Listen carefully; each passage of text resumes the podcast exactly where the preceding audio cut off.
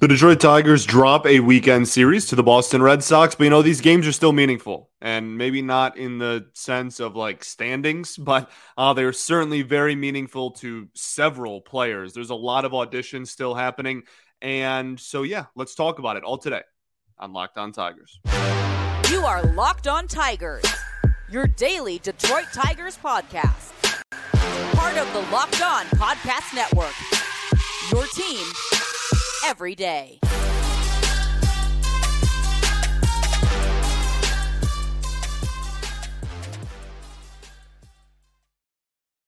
What is up, everybody? Welcome back to another edition of Locked On Tigers. I'm, of course, your host, Scott Bentley. Today is Monday, August 14th, 2023.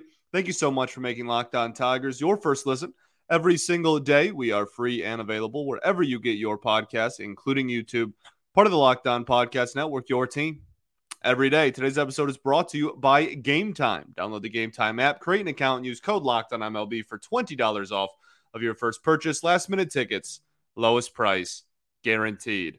All righty, everybody. Hope everyone had a fantastic weekend. Uh, the Tigers played a three game set at Fenway Park over the weekend and dropped two of three. Lost Friday, lost Sunday, won the game two on Saturday. So, um, you know, there's uh, still a lot to take from all these games, which was my point at the beginning there. Like, there, there is there is still so much to play for for all of these guys on an individual level. And like even if that doesn't result in this team like making a run or, or anything, because they won't, or, or, like you know like making a playoff push, because again they won't. Um, that that doesn't mean that there is still not a lot of inner organization competition happening from a lot of different players and um, and a lot of different positions, I guess I should say. So th- there's quite a few players this weekend that I think are are a either having really good stretches or poor stretches, and b when talking about the last six weeks here of the season, last month and a half of the season, uh, uh, it's a very important last six weeks, month and a half of a season for a lot of these guys. So we're going to kind of hone in on that and, and, and talk about what makes that so important and you know this what their performance has been recently, obviously. So let's start with some roster moves. Over the weekend, there were several, uh, kind of scattered throughout the weekend. On Friday, Chasen Shreve was designated for assignment, and the corresponding move for that was Will Vest coming back from the IL. Uh, I think the addition of Vasquez from the well waiver wire, but from the Phillies, we talked about him. He actually pitched great this weekend. He pitched an inning and a third and struck out three batters over the weekend. I think he only pitched on Friday, but um, he's looked good. We talked about him. We kind of broke him down the slider heavy left-handed reliever, and uh, if they believe that that is an improvement as a left-handed reliever over Chasen Shreve, then that makes a lot of sense. As why Chasen Shreve was on the outside looking in. Um, you know, we talked a lot at the trade deadline about like why on earth is, did and Shreve not get traded? Uh, look, I mean, if no one wanted him, no one wanted him. Uh, that I mean, that goes without saying. Obviously, if there was truly no market for him, then that's all there is to it. But um, I don't know. He was a lefty reliever that had a sub two ERA in May and June combined. Like for a two month stretch, he had a sub two ERA. April, he had like an eight ERA. In July, I think it was over three or four. So like it, it's kind of was sandwiched in between two not as great months, but like he was a lefty that showed the ability to go on decent stretches. I I don't know. I have a hard time believing that there was just like zero market for him, but you wouldn't have gotten anything crazy in return for him anyways. It would have been probably some prospect that um, most people never think would have made the majors. So I guess if this is, I'm not like losing sleep over the fact that they DFA'd him instead of trading him, whatever. Uh, you know, like I said, the return we got wouldn't have been crazy anyway, but just out of principle, that was something that uh, somewhat surprised me, I guess. So Chasen Shreve DFA'd no longer on the team. I believe they uh, they they were going to release him as of Sunday, which again makes a lot of sense. Then we have uh, Jason Foley returning from the bereavement list uh, in order to make room for him. Trey Wingenter was sent down to AAA Toledo. And I think, oh, and then Javi also put on the bereavement list finally. We've kind of been waiting for that. That seemed inevitable. Uh, and Isan Diaz, the man we talked about on Friday, that the Tigers picked up and claimed off of waivers uh, from the Giants, I believe uh, was going to be the person replacing him, and he went 0 for 2 in his debut game on Sunday. So now you're caught up with the roster moves. Let's talk about these games. I want to talk about the Red Sox season really quickly because I think it's kind of fascinating. Uh, the Red Sox were a team where going into the season, like weirdly, a lot of people were just like, this is the worst team in the division. They're awful, blah, blah, blah. And I we, we on this show actually we did kind of like a season looking at the projection totals and the and the win loss projections for every team in the league and I was like I I the Red Sox are like decent like they're not they're not going to be you know like World Series favorites or anything they're not going to win the AL East or anything certainly but like I I really and I was very wrong about the Orioles they took a much bigger step than I think anybody anticipated but um, like the Red Sox, I was like, they they got like a decent lineup if the pitching can stay healthy and like like like patch together a decent enough rotation. Like they could find themselves at you know the the back end of the wild card conversation. That's where they sit currently. And there's a few players that like Triston Casas is unbelievable. If you're not familiar with first baseman Triston Casas for the Boston Red Sox, familiarize yourself because he is going to be a problem at the plate. This is a dude that uh, I forget who tweeted it out, but somebody had put out there, or I guess posted it out, whatever it's called now, um, on that ridiculous app. Um, someone put out there his, his, numbers, and over the last month, he has like the second highest OPS in all of baseball. He started off the season, the first like four to six weeks, he was dreadful. And since then, he's been so good that his season OPS is now over 800. And that's despite, again, like a 600 OPS the first five or six weeks of the season. So he has been tremendous over the last like two or three months now. And I think that he's only going to continue to do that. I talked on Friday about how much I love Bello. The Tigers got to Bello, which I'm very appreciative of. Uh, but I like he's going to be a really good pitcher long term. Like this is a very much a team that could sneak into that third wild card spot. That third spot is, I don't think, solidified at all. I think it's very much up for grabs, and the Red Sox find themselves just a few games out. So just wanted to point out, kind of, you know, the the fact that they they really had very low expectations by the general public, and um, they have been they've been like good enough. They, they've been solid. They've been good enough to hang around the, the conversation. Um, they they didn't really like go all in and buy at the deadline, but they certainly didn't really sell either. I, like they they traded uh, Hernandez, right? Enrique Hernandez, like he, I mean, he's been awful. He was awful at least for the Red Sox, and now hopefully you know can turn that around for the Dodgers. But like, yeah, I I think the Red Sox are really fascinating, and now they have Chris Sale healthy. That's kind of like an addition post trade deadline. Um, it, it really it, for a team that again was just given like really no chance to do anything in the offseason, I, I it would not shock me if they snuck in and made the postseason. And this series was very, very important to them. I don't think that this was like an overwhelming success for the Boston Red Sox taking down the Tigers and and you know not sweeping them, taking two of three. Like I'm sure they're they're fine with it. I think they gained gained a game in the wild card standings um, and, and, they looked, you know, solid in in their wins.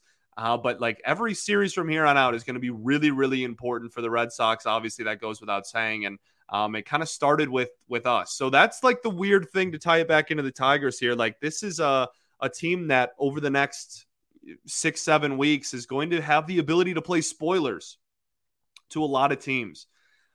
Um, I, I mean, if you just look at their schedule, we'll kind of talk about that at the end of the show they either play like borderline playoff teams or just like not very great teams. I think they play the Dodgers once, but like besides that, it's it's a lot of like fringy playoff teams or just like bottom of the barrel teams. So the Tigers have a chance to not only play spoilers a little bit to some teams, but like kind of not just completely roll over and have an awful end of the season. They're not going to make a run. I'm not trying to inject optimism into like the the we're going to win the AL Central people, but like that's and again, I have no problem with that. I've said that a million times. You be a fan however you want to be a fan, but like th- there is still a, a, lot of opportunity for growth within the Tigers lineup, and, and they're going to play some winnable games the last month and a half of the season. So uh, maybe let's win some. You know, why not? We'll talk about uh, the schedule again a little bit at the very end of the show. I just want to riff about the Red Sox for a second there. So let's talk about this series. Let, us talk about the pitching. Uh, there was some uh, one pretty decent performance that was still really weird, and then two not so great performances by Tiger starters this weekend. We'll talk about that right after I tell y'all about our friends over at Gametime. You can forget planning months in advance because Gametime has deals on tickets right up to the day of the event. You can get exclusive flash deals on tickets for football, basketball, baseball, concerts, comedy, theater, and so much more. The Gametime guarantee means you'll always have the best price, even if you find tickets in the same section and row for less somewhere else. Gametime will credit you 110% of the difference. You can get images of your seat before you buy, so you know exactly where what to expect and where you're sitting before you arrive. You can buy tickets in a matter of seconds, literally two taps on your phone, and you're all set. They're sent directly to your phone, so you don't have to dig through your email, your wallet, your purse. Very convenient and very clutch. So download the Gametime app, create an account, and use code Locked On MLB for twenty dollars off of your first purchase. Terms apply. Again, create an account, redeem code Locked On MLB for twenty dollars off. Download Gametime today. Last minute tickets, lowest price guaranteed.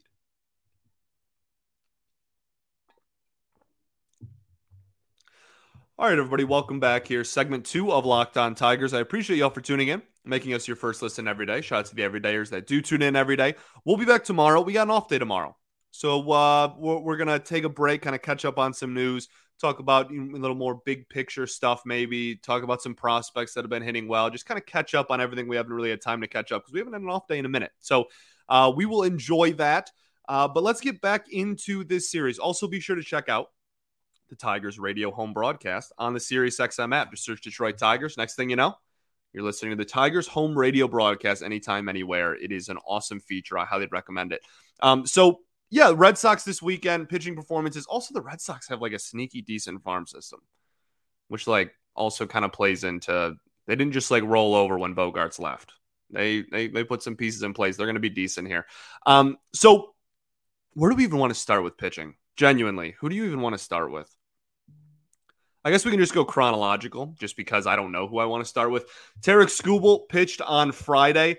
Certainly wasn't the best Tarek Skubal performance ever. Uh, it certainly wasn't his worst ever, and and this one was somewhat back to like the Skubal inning type of thing.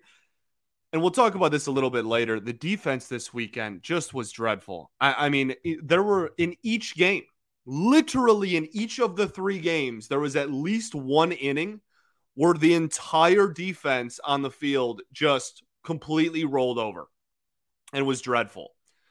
And that's like inexcusable stuff, especially when you're playing a better team. And like that's inexcusable if it happened once this weekend. I'd be coming on here, I'd be like, this is ridiculous. Like, come on. It, uh, like literally each game, there was at least one inning where you were like, my goodness, what is happening behind. And again, we'll get into a little bit more in depth there when we talk about the defense later. But um, that certainly didn't help any of the pitching, especially Skubal's one inning. He had an unearned run uh, tagged to him over the weekend, and and so yeah, just like eh, not necessarily his fault, but whatever. What is his fault is he didn't really have swing and miss stuff over the weekend on Friday. I don't know why I keep saying over the weekend. He didn't have swing and miss stuff on Friday. Uh, and usually that's a his bread and butter, and he can hit 98 with his fastball, and he can locate it really well, and and his slider he can locate really well. Like that's kind of the the bread and butter of Tarek Skubal, especially as a lefty. Um, so seeing the somewhat not inability, but like struggles to get swings and misses on Friday, I think was kind of the the biggest issue throughout this entire outing. Uh, I I don't really think there's too much else to say. The, the command wasn't awful. He had a couple of walks and five and a third. Um, seven hits, not amazing, but Boston's really a, a, a hit friendly park, we'll call it. Um, some big outfield gaps, but also like a huge wall and sh- a short wall, but then like ground rule double city over in right field and the pesky pole. And like, it's just so weird and, and whatnot. It's, it's like a lot harder than people realize to pitch in Fenway. So, um, not that I'm trying to make a ton of excuses for him. Again, he didn't have swing and miss stuff. The ball got put in play a lot, and that's what happens when the ball gets put in play a lot in Fenway Park. Now you, you, you look up and you've given up four runs in three innings, and three of them were all in the same inning. So somewhat of a Skubal inning as well. Um, but yeah, really, and as far as like why he didn't have swing and miss stuff, I didn't think the the stuff in a vacuum was just like awful. I didn't, I wasn't like, oh, wow, his fastball's terrible today or his slider. That's not going to get any swings and misses. That he, he just, he, he, didn't seem to have as much of a feel or as much, um, I don't know, electricity to like a lot of his stuff that he usually does. And they're still keeping a close eye on him. He's still coming back from a big injury. This is only what, like his fifth or sixth start back. Like we, we, we are going to give him somewhat of the benefit of the doubt. He's still comfortably the most talented pitcher uh, a healthy pitcher for sure in, in, this organization right now. So we'll give him somewhat of the benefit of the doubt. But a 4.18 ERA this year, right? He's had some really, really good outings where he's pitched shutout ball, and he's had some outings where he's gotten blown up. And a lot of the innings where he's gotten, or a lot of the outings rather, where he's gotten blown up, you can look at one inning and, and point to why the final line looks the way it does. And this outing is no different. He gave up one run in the first inning then uh, the bullpen gave up a run that was inherited to them from Skubal in the sixth. Uh, but he got zero in the second, zero in the third, zero in the fifth, three run fourth inning. Skubal inning lives on, something that he's definitely got to work on. Matt Manning this weekend, probably the, oh, not even probably, definitely the best line at the end of the weekend by any Tiger starter. Uh, he would end up going, I think he only went five and a third as well. Had to jump box scores. Okay. Five and a third, two hits, one earned run. Sorry, one run, no earned runs, three walks, and only one strikeout. His ERA is now 4 6. You know, it, it's it's amazing how his last outing, I was complaining about pitch sequencing, right? Literally just his last outing. I was like, why are you not throwing the fastball? It's comfortably your best pitch. Throw the fastball, throw the fastball, throw the fastball. He threw the fastball not exclusively, but like close to exclusively. he threw a ton of four seam fastballs in this outing. Uh, he would go 57% four seamer, 20% slider, 17% curveball, and uh, only threw six changeups in the outing. So kind of went away from that pitch completely. And the outing was much better. And, I'm not saying that it's like a direct, you know, if he just throws 60% four seam fastballs forever, he's just going to be like significantly better and get to pitch shutouts for the rest of his life. No, he needs to develop consistent secondary pitches. He needs to develop a slider that he can throw closer to 30% of the time and be really effective. He needs a third pitch. Uh, we still don't know long term whether his third pitch is going to be the curveball or the changeup. We're three years into this dude's career. When he was in the minors, he didn't have a third pitch. Now we're, we're, we're in his third season of him pitching at the major league level. We still don't know what his third pitch really is. Um, so there's still a ton of question marks. And the biggest thing is that in this outing, he had only two whiffs that were not on the four seam fastball. The four seamer had five, but he only had two swings and misses that were not four seam fastball swings and misses. That is, uh, uh again, we talked about it this dude's entire professional career. Needs legitimate secondary stuff. The fastball will play, it will play long term. Everything else is a massive question mark. He ended this outing with one strikeout. It's not going to cut it long term. But the pitch sequencing I liked a lot more. Throw your best pitch, dude. It's not not rocket science. All right.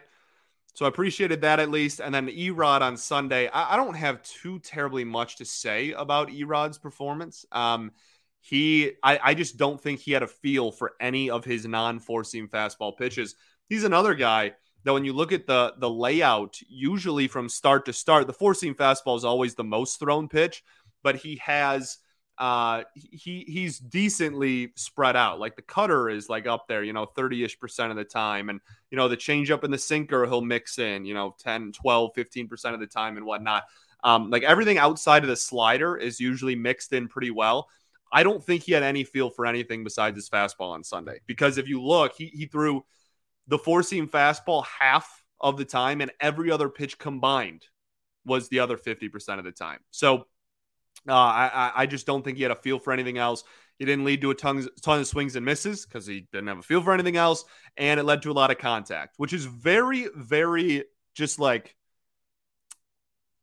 not bittersweet. What's the phrase I'm thinking of? Very on brand, I guess. I, there's definitely a better way to phrase what I'm thinking. But like, if you watched E-Rod at all in his Red Sox career, It was ERA way higher than FIP. A lot of people arguing about him consistently because he had decent stuff, but he got BABIPed a lot. And I know he gave up the, you know, a tank in this game to Justin Turner. So it, it wasn't like he just got BABIPed for five innings or whatever, but just w- was very reflective, we'll say, of his Red Sox career. Honestly, a perfect ode to uh t- to his five years in Boston. So um then has been much better this year. Again, no, not not complaining about E-Rod on the mound certainly, but um yeah, definitely not his best stuff. If it turns around and it's just a one bad outing, then like whatever. But uh certainly was not his best stuff in this one. So we'll see how it continues to look. I think that's it for the starting pitching. Let's get to the bullpen really quickly. Then we'll we will get into the offense. A lot of offensive performances to talk about over the weekend. We'll do that right after this.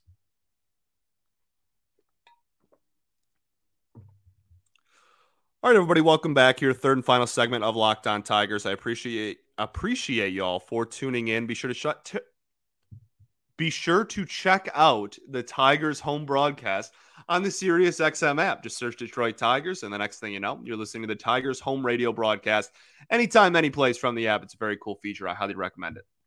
Okay, now that I can speak again, let's get into the bullpen. The only real, like Jason Foley came back and looked solid. I appreciated that. Really, the only big thing I think to talk about with the bullpen this weekend was the fact that Vasquez looked really good. And I think that that is, again, like probably maybe not single handedly why, but it certainly played a big factor into the decision to let go of Chasen Shreve. Uh, and then Will Vest in his first outing back had zero command. Um, two walks in two thirds of an inning, gave up an inherited runner to Skubal, like I said, gave up a hit as well, no strikeouts. I mean, first outing back, we'll see, but uh, definitely a guy that I think, I mean, 267 ERA in the year. I think most people are kind of anticipating him to be in this bullpen again next year. I mean, rightfully so. He's had a pretty solid season. Um, and yeah, these next two months are going to be pretty important in improving that. So, uh, not a great outing for sure, but uh, definitely not, you know, like some long term. I'm super worried about Will Vest. Brendan White, also two scoreless outings over the w- weekend, still an ERA over five on the season, but uh, nice to see at least. Okay, let's get into the offense. There was a lot to talk about on the offensive side of the ball for the Detroit Tigers. I have four players I want to make sure I get through. Everyone else can kind of just be more of a, a, a, footnote or a passing comment, but there are four conversations I want to have. One, Riley Greene this weekend, solid as he has been. Uh, it, it's still waiting for the power to fully translate, and it will. I'm not worried about whether it will or won't. Um, this dude's now hitting 307 on the season with an 847 OPS. And like that 847 OPS will go up as the, the power continues to translate. Like if he I, it would not shock me if he ended this season with like an 860 to an 880, like somewhere. I guess that's kind of a big range, but like so, somewhere on an over 860 OPS. If we see the power stroke, especially the pull side, really like fully kind of translate, because that's what he's done at every level. He's, you know, got off to somewhat of a slow start at some levels, then like really caught on fire with the batting average, and then the power translates and it's over. And we're seeing like he had a 455 foot home run like this past week, right? Like he is one of the longest home runs in Comerica Park history. And I'm like, oh, there's, you know, he could still more consistently at least kind of get that power to translate. And that is coming, and that's super exciting. So I wanted to point that out. He had a great weekend. Um, I want to talk about Akil Baddoo. Really solid series. Some power, a couple of homers. Really solid series. His OPS is now 664, which is still rough. And that's because for about two whole months, he was like hitting 100. Okay. So, like, there, there's still quite a lot to prove. But I think, and we've talked about it before, Akil Baddoo is one of the most, as far as just like his personal career arc, these next few weeks are, they're, may not be anyone who like it's more important for him to do well in order to stay on the roster. Because like at some point the kids are going to get called up, and I know that we've been saying that all season, but like I genuinely believe it. At some point that's going to happen. We'll talk about that a little bit at the end of the show as well. Um, and if you're looking at the outfield, if you are going to get rid of an outfielder, to bring up Parker Meadows and or Justyn-Henry Malloy, you you who else are you going to get rid of if it's not Akil Baddoo? Riley Greene's obviously going nowhere. Kerry Carpenter's obviously going nowhere. I don't think Matt Vierling's going anywhere. So, like, that just leaves Akil Baddoo kind of on the outside looking in. But this weekend, he was great. And if you can make that, like, look, Matt Vierling has certainly been putting the ball in play a lot more than most of the people on this team. And I think that that's valuable. And again, I, am not advocating for him to get sent down or anything like that. I think I think Matt Vierling should be on this team the rest of the year. His OPS is now 702. Like uh, Matt Vierling does not draw walks and he does not get extra base hits. Like it's it's it's a lot of singles and a, a, a lot of hacking at everything. Which again, he doesn't strike out like a boatload, so it's fine. He puts the ball in play. That's a skill. But 702 OPS, like he he's a couple of of uh, he's an offer really away from having a sub 700 OPS, like very quietly. So I I think if if Baddoo can stay hot and make that conversation even a little bit more difficult for everybody else, that that would go a long way into his standing within this organization because there, we're going to have another wave. We we talked about last season how there was a big wave of like kind of the bottom of the barrel of the 40 man roster was really washed out last offseason when Scott Harris took over. I think that's going to happen again. And that's why I think these games, even if they're not of the most importance for the win and loss aspect of the game of baseball, they're certainly very important to a lot of these guys who are trying to play and audition themselves for jobs next season. And I think Baddoo is right in the forefront of that conversation. So good for him. Stay hot, baby. Stay hot. Keep keep making that conversation more and more difficult. I think it'll go a long way. Um, so want to give him a shout out. Kerry Carpenter had a fantastic weekend. He has an OPS of like 1,400 over the last seven days. And I think it's over a thousand over the last two weeks. Um, but the biggest thing that happened this weekend was he hit, I think it was the longest home run of his major league career against a lefty. And that lefty was literally Chris Sale. So, like, this conversation we had for so long please get Kerry Carpenter more ABs against lefties. Please get him more ABs against lefties. His splits on the season he is now has an 870 OPS against righties with 13 of his 15 home runs. Okay. And against lefties, he has a 748 OPS. A 7 oh, blah blah blah. I cannot speak. A 748 OPS is above league average, A. B, if you're just looking at the league average OPS against lefties even just league average OPS against left-handed hitters. Kerry Carpenter's is a 104 OPS plus, which means his 748 OPS is 4% better than the league average OPS against left-handed hitting. He should start every single day the rest of the season. I don't even think it's a conversation anymore. He should objectively be starting every single game, righty or lefty, the remainder of the year. And I swear, if uh, like I'm, I'm very happy for Eric Haase. He had a home run this weekend that had to have felt good. I'm still rooting for the guy. He's a great dude.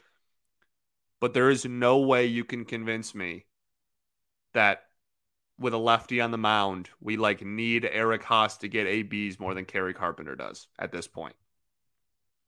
That's just a preposterous argument on August 14th.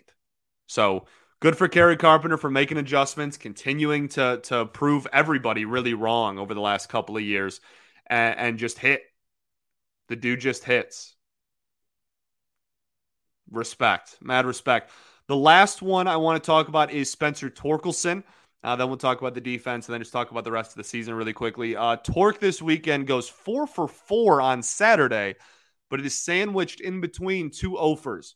If that's not just a perfect representation of Spencer Torkelson's season this year, I don't really know what is. Um, the, a couple of things. So good and bad, right? I don't, I don't think he looked like overmatched over the weekend. I wasn't watching uh, even the games that he went over. I wasn't looking and I was like, oh man, this dude just looks absolutely terrible. and then like magically, you know, Saturday he looked great. I didn't think that that was the case. Um, uh, the, the if I had to pick one good and one bad thing to say uh, about his weekend, the good would be that he is. I don't even know if this is like inherently like fantastic news. It's just like something that is catching my eye. He is a, a lot more okay with not pulling the ball lately, which has been something we have talked about at this show at length. How uh, like he has more success when he pulls the ball. He has more success when he pulls the ball. Saturday, as well as last week when he hit an opposite field homer, just for whatever reason, over the last week, he's been hitting the ball the opposite way a lot more, and he's been somewhat getting rewarded for it. He did have a, a, fly out to the warning track that went the opposite way as well over the last like three or four games. Um, but just something to keep an eye on. I don't know if that's an adjustment. I don't know if that's just uh, just I don't know a coincidence just uh, some random event that has been happening over the last couple of weeks, and it's not actually reflective of anything adjustment that's been made. Um, but he's been getting rewarded for it a little bit more than uh, he was at the beginning of the season. So we'll see kind of how he looks the remainder of the year. The one bad thing, again, I didn't have inherently a problem with the Ofer performances. I, I wasn't like this, he looks terrible or like way different than he did on Saturday when he went four for four. Um, but on Sunday, he had an opportunity to make it a ball game. And like this was it, it was a 3 to 6 final. He had second and third two outs late in the game in a three-run ball game. He was the tying run and both right, you had two runners in scoring position rather. And he grounded out to short on like the second pitch of the AB. So like he had some really good at bats. I mean, the homer was a good at bat. He had a 10 pitch AB this weekend. Uh, that and he had a strikeout that was a horrible call on Friday too. That's not really his fault as much. So it, it's just it's it's I'm sure it's frustrating for him too. I say it all the time, but it's just it's frustrating that like everybody himself included. I'm sure again just like wants consistency. And we just haven't been able to get that yet. But he shows flashes. He continues to show flashes, and we'll see what the I mean, if you want to talk about importance of the last six weeks of the season, Spencer Torkelson is probably the most important, not because he has a chance of like losing his job or anything, uh, but just going into the offseason with like a really nice last six weeks, I think would do him wonders. Okay. And I think that's four Baddoo, Greene, Carpenter, Torkelson. Yeah. Miggy honored, super cool. Uh, Diaz made his debut. Like I said, he went over with a strikeout not really too much else to say as far as the offense goes. It was a not a great offensive weekend. It was a Saturday was a solid day. The other two were were pretty uh, I don't know standard, pretty on brand offensive performances for this team. Defensively, um, again, just really kind of ridiculous weekend as far as the defense goes. Uh, throwing the ball all over the place, some throwing errors. Um, McKinstry making some mistakes. He was playing all over the diamond, played some shortstop. Zach Short made some mistakes on Sunday. I, I mean, it, it, really just felt like every single inning, not every single inning, every single game, there was at least one inning where everything just imploded. Um, I did want to say that Matt Vierling, I think, has looked pretty solid at third. Uh, it's clearly not like second nature to him, it's not like supernatural. Uh, but I think that he's been solid. And, and if you're looking at if whether you like outs above average or defensive runs saved, you know, teach their own.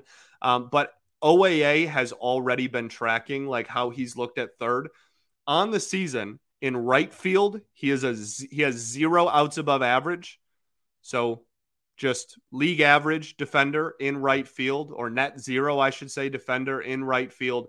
A negative two in center field, which we've talked about all the time. A plus two in left field he is already a plus one OAA at third base.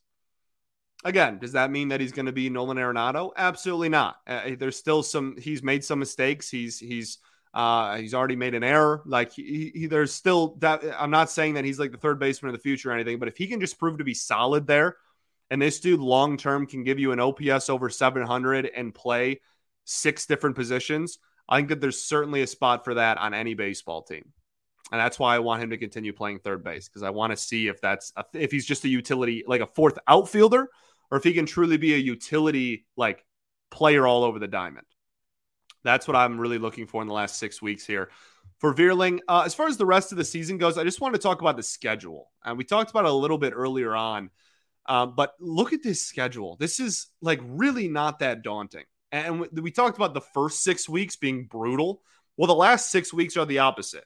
Outside of the Dodgers, there's like no one that's super scary. Okay. So we have an off day tomorrow. Then we have a two game set against the Twins, a four game set against Cleveland, three games against the Cubs. They're in the hunt for sure. Then we have three games against Houston, obviously a really good team. Then we end August with a four game series against the Yankees. Better than you, but certainly not world beaters. Okay. So August, lot of that's what I'm talking about. Like you play spoilers. August is the spoilers month. Twins, Guardians, Cubs, Astros, Yankees. Every team in there. Literally every team in there. You can you have the ability to play spoilers for. September is like is weird. Okay. September, you have White Sox, dreadful. Okay. Worse than you. Yankees, we just talked about. White Sox again, awful. The Reds were like America's team there for a little bit at one point in June, July, have cooled off a lot.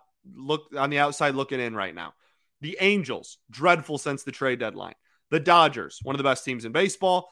And then you end the season with Oakland, Kansas City, Cleveland. So this is not like some, oh my goodness, just throw in the towel. Like that, this is just going to be an awful last month and a half of the season. Uh, we're we're gonna slip, and you look at this schedule and you think, wow, the Tigers are are just gonna be like a 95 loss team. Like, look, they're they're just gonna keep sliding. They traded one of their best pitchers, and and from here on out, it's just gonna be awful. Like, you don't have to roll over. You can make a statement. You can go out there and and and and win some ball games. And I think that that's not only important just for development purposes, but I think it's it's very important for uh, maybe not carrying momentum into next year. I don't know how much I really believe in next year, but carrying momentum into the winter when a lot of decisions are made for sure. And as far as just like a, a winning mentality and, and culture within the clubhouse, I think that that would go a long way. Not to relate everything to like the Lions, just because football season is about to start, but like the Lions didn't have to win that game against the Packers on the last game of the season, right? And I know it's a little different. Like I don't think the the Tigers are just going to like catapult themselves into being like division favorites next year. But like they didn't have to roll they, they could have just like, oh, okay, like this game is kind of meaningless. Let's try some stuff out, but like it doesn't really matter. Or you can go out and win some freaking baseball games. End the season with a low 70s mid total mid total win total and build upon that. And when you go in and you sign free agents and you make acquisitions over the offseason, you're adding it to a team that's, you know, was eight, nine, ten games under 500, had a low or mid 70s win total on the season, and is adding pieces to try to get to 500 rather than we're adding pieces to a 65 to 67 win team that's still well away from even being 500. A lot of the mindsets will change if you just don't roll over in a very winnable schedule. That's all I'm trying to say. Thanks for making Locked On Tigers your first listen every single day. We're free and available wherever you get your podcasts, including YouTube. Part of the Locked On Podcast Network, your team every day. Uh, be sure to check out Locked On MLB. Great show over there. Sully, a great dude.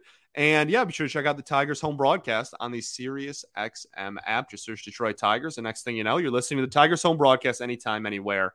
It is truly awesome. We have a great booth as well. How could you not want to listen to Dan? Okay. I think that's everything. Peace and love. Going to therapy's dope. We'll be back tomorrow on an off day. Go Tigers, baby.